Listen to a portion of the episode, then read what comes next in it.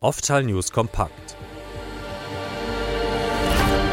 Das Wichtigste aus der Augenheilkunde in fünf Minuten.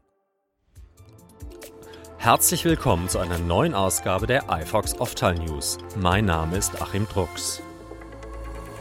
US-Medizinern ist die weltweit erste Transplantation eines kompletten menschlichen Auges gelungen. Durchgeführt wurde sie im Rahmen einer Teilgesichtstransplantation durch ein Chirurgenteam der New Yorker Universitätsklinik Langone Health. Die Operation am 27. Mai dauerte etwa 21 Stunden. Beteiligt war ein Team von mehr als 140 Chirurgen und anderen medizinischen Fachkräften unter der Leitung von Eduardo Rodriguez.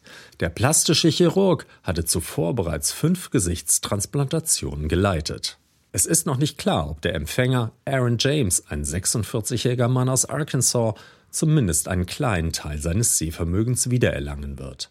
Doch, so die Klinik, sei das transplantierte Auge bemerkenswert vital. Bei der Operation wurde unter anderem das linke Auge einschließlich der Lider, der Orbita, des gesamten umliegenden Augengewebes und des Sehnervs transplantiert. Um die Nervenregeneration zu verbessern, wurden während der Transplantation Stammzellen in den Sehnerv injiziert. Fünf Monate nach der Transplantation sind die Ärzte mit den Ergebnissen sehr zufrieden. Die Hornhaut sei lebensfähig, die Netzhaut gut durchblutet. Ursprünglich waren sie davon ausgegangen, dass das Auge bestenfalls 90 Tage überleben würde. Aaron James wird weiterhin von einem multidisziplinären Team aus Forschern und Klinikern betreut, das Möglichkeiten zur Wiederherstellung seines Sehvermögens diskutiert. Vielmann gilt in der augenoptischen Branche als europäischer Marktführer. Jetzt hat das Unternehmen sein Angebot erweitert. In Zusammenarbeit mit Okumeda, einem von Schweizer Augenärzten gegründeten Start-up, bietet Vielmann in seinen Filialen eine neue Dienstleistung an. Zertifizierte Augenoptiker messen den Augeninnendruck und erstellen Aufnahmen des Augenhintergrunds.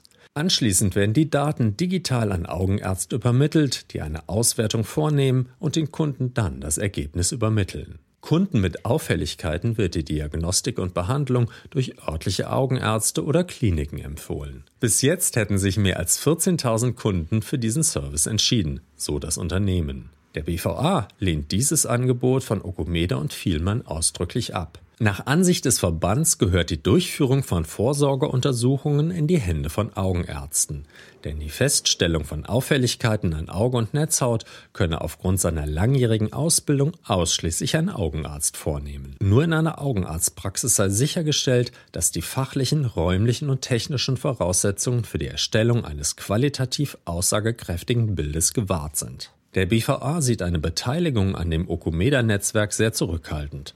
Doch müsse jede Ärztin und jeder Arzt selbst entscheiden, ob sie oder er sich an diesem Projekt beteiligt. Eine effektive und schnelle Vorbereitung auf die deutsche und europäische Facharztprüfung, dies verspricht das neue Buch Augenheilkunde Fragen und Antworten aus dem Springer Verlag. Auf 216 Seiten bietet das Buch 1000 Fakten für die Facharztprüfung, so der Untertitel.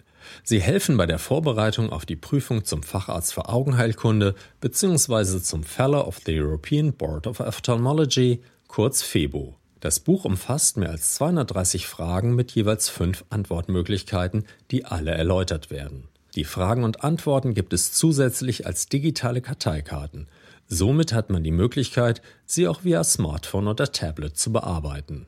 Auch die Videos des iFox Facharzt-Repetitoriums bieten eine optimale Vorbereitung auf die Prüfung zum Facharzt für Augenheilkunde oder FEBO. Pro Kurs wird ein Fachbereich aufgegriffen, sodass Sie die Möglichkeit haben, individuell zu lernen. Sie finden die Kurse in der iFox Webakademie.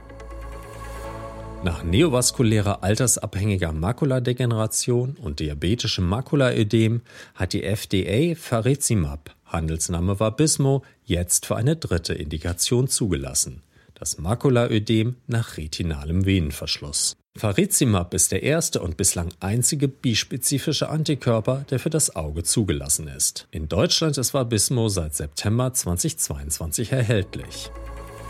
Ein Arzneimittelkandidat, der auf Forschungen am University College London und am Moorfields Eye Hospital basiert, hat sich, so eine neue internationale klinische Studie, als äußerst wirksam bei der Behandlung der Akantamöbenkeratitis erwiesen. Die Studie beschreibt die Wirksamkeit und Sicherheit von Polyhexanid in einer 0,08-prozentigen Konzentration unter Anwendung eines neuen evidenzbasierten Behandlungsprotokolls. Polyhexanid wird bereits seit den 90er Jahren zur Behandlung von Akantamöbenkeratitis eingesetzt doch in der wesentlich niedrigeren Dosierung von 0,02 Prozent. Es ist allerdings kein zugelassenes Medikament und die Behandlungsergebnisse fallen sehr unterschiedlich aus. Auf Grundlage der positiven präklinischen und klinischen Daten, die in 15 Jahren Forschung gewonnen wurden, strebt das italienische Pharmaunternehmen SIFI nun die Zulassung von Polyhexanid 0,08 Prozent unter dem Handelsnamen Acantior in Europa, Großbritannien und den USA an.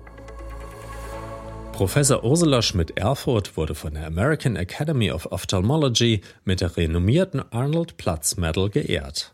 Ausgezeichnet wurde die Leiterin der Universitätsklinik für Augenheilkunde und Optimetrie der Med-Uni Wien für ihre bahnbrechenden Erfolge im Bereich der künstlichen Intelligenz. Im Fokus steht dabei die Analyse von Netzhautbildern. Auf der Jahrestagung der Fachgesellschaft in San Francisco hielt Schmidt-Erfurt auch die Arnold Platz Lecture. Ihr Thema automatisierte KI-basierte Bildanalyse zur Unterstützung des AMD-Managements. Ursula Schmidt-Erfurt und die von ihr gegründete und geleitete Forschungsgruppe für ophthalmologische Bildanalyse entwickeln seit 2013 Deep Learning-Methoden, um auf hochauflösenden Retina-Scans Netzhauterkrankungen im Frühstadium zu erkennen und die Behandlung durch KI-basiertes Monitoring zu steuern. Gleichzeitig geht es auch darum, systemische Krankheiten nicht invasiv zu diagnostizieren. In Kooperation mit Kardiologen ist es der Forscherin nun gelungen, den Grad kardiovaskulärer Stenosen allein auf Basis einfacher retinaler Bilder per KI zu erkennen. Auch neurodegenerative Erkrankungen wie Multiple Sklerose und Morbus Alzheimer lassen sich durch diese neuen KI-Methoden diagnostizieren.